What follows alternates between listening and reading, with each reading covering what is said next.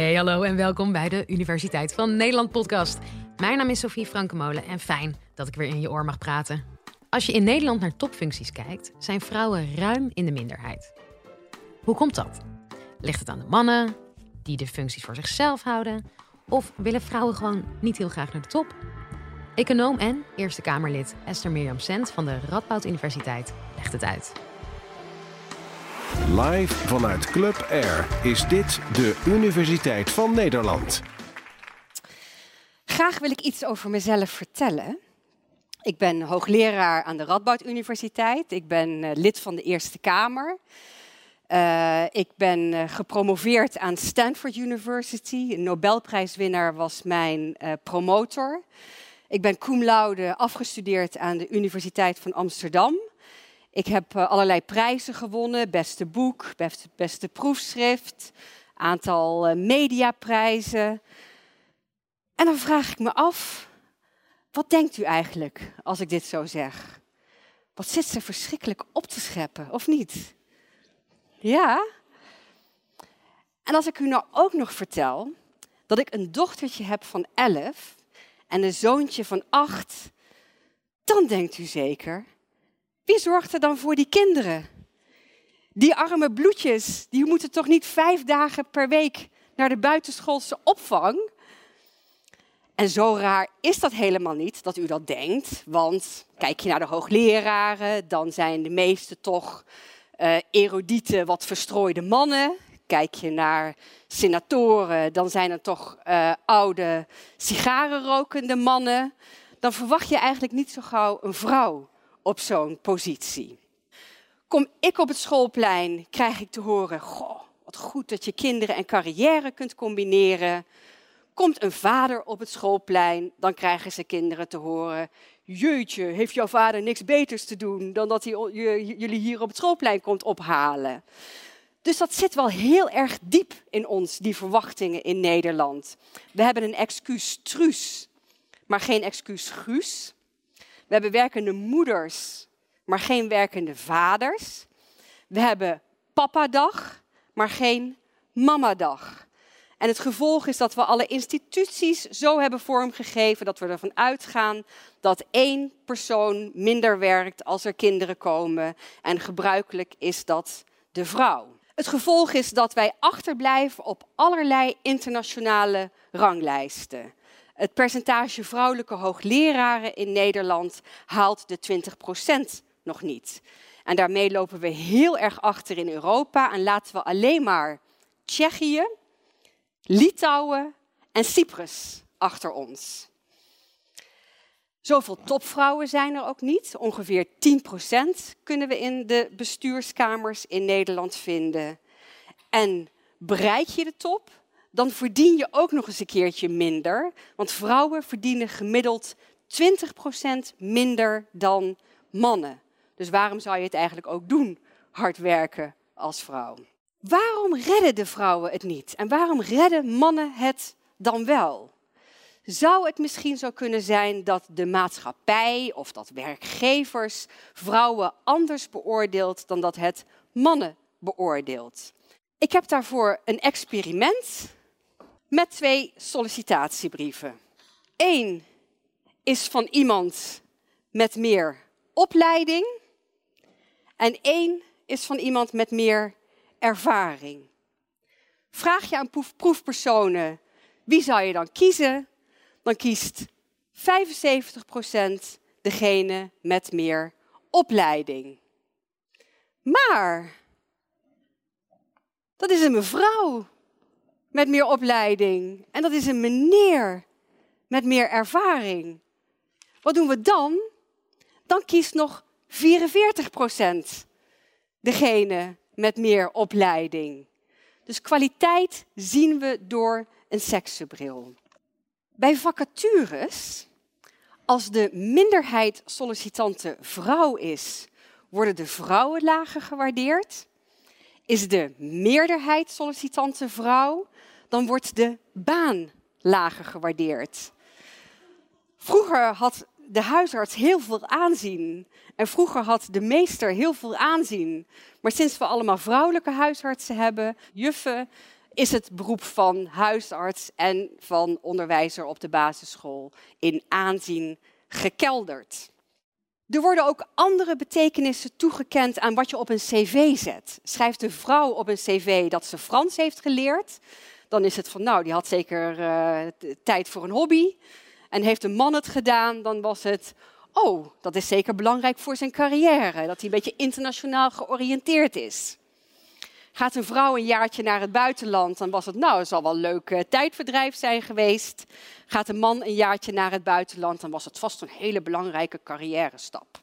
Ook leiderschap zien we door een seksenbril, blijkt uit een experiment. Neem een rechthoekige tafel. Wie is volgens u de leider? Dat zal wel de man aan het hoofd zijn. We nemen weer een rechthoekige tafel met allemaal vrouwen aan tafel. Dan denken we, nou, dan zal die vrouw aan het hoofd wel de leider zijn.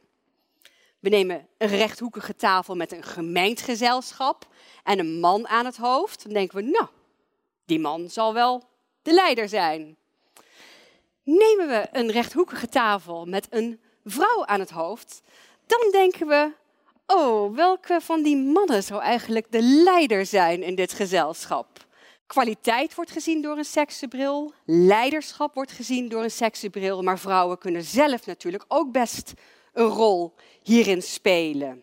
Als ik bijvoorbeeld aan jullie allemaal vraag, wie is er analytisch? Wie is er sociaal?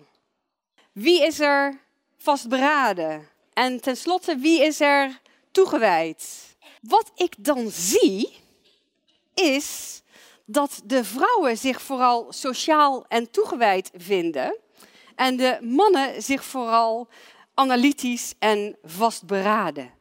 Dat zien we ook terugkomen in aanbevelingsbrieven en de manier waarop ze worden geformuleerd.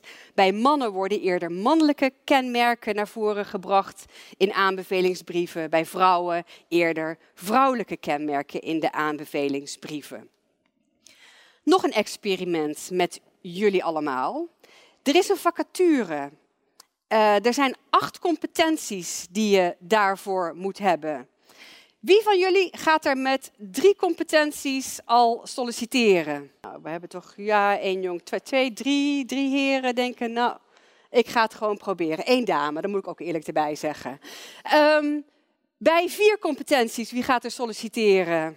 Nog steeds de heren in de meerderheid. Wie gaat er bij vijf competenties solliciteren? Ja, de vrouwen beginnen al een beetje te komen. Zes competenties. Ja, daar gaan we zeven.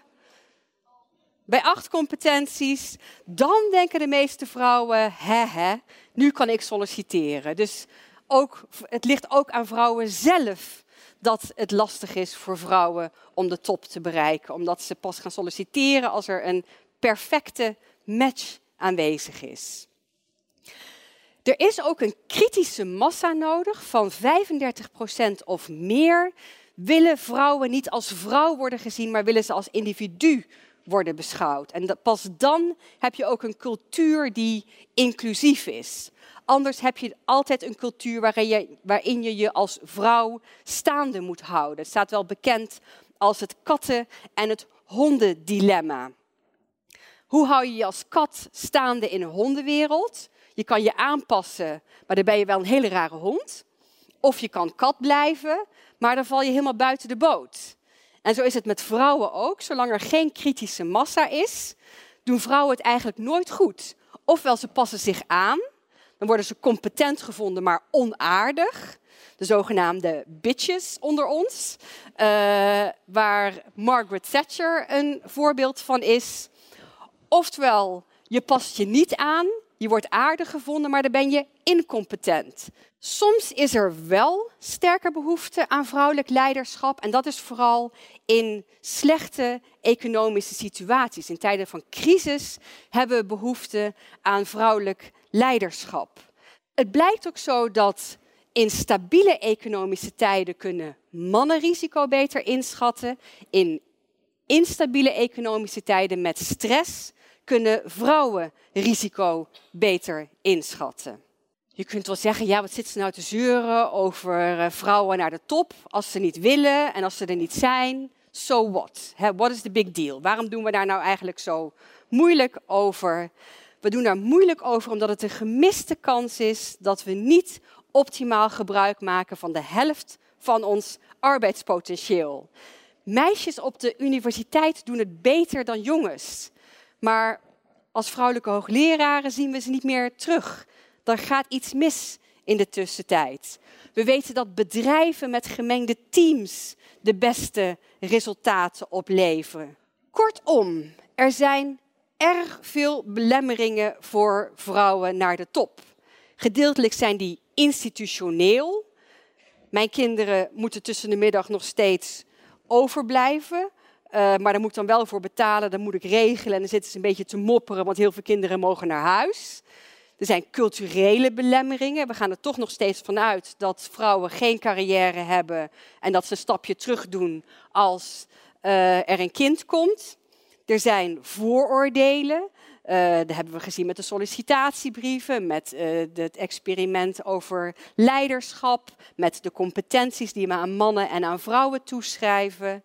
Het zelfbeeld van vrouwen speelt ook een rol. Pas bij acht competenties denken ze, oeh, hier ga ik solliciteren als het de perfecte match is. En als vrouwen eenmaal de top bereiken, ja, wat heb je er dan aan? Dan heb je een hele competente dame, maar wel een bitch uh, schiet je er ook niet zo heel erg veel mee op. Je hebt die kritische massa nodig van 35% of meer. Dan kunnen vrouwen optimaal functioneren. En nog belangrijker, dan kunnen bedrijven de beste resultaten bereiken. Pas dan bereiken vrouwen net zo snel de top als mannen. Dat was Esther Mirjam Sent. Fijn dat je weer luisterde en je weet het. Elke week twee nieuwe afleveringen. Dus tot snel.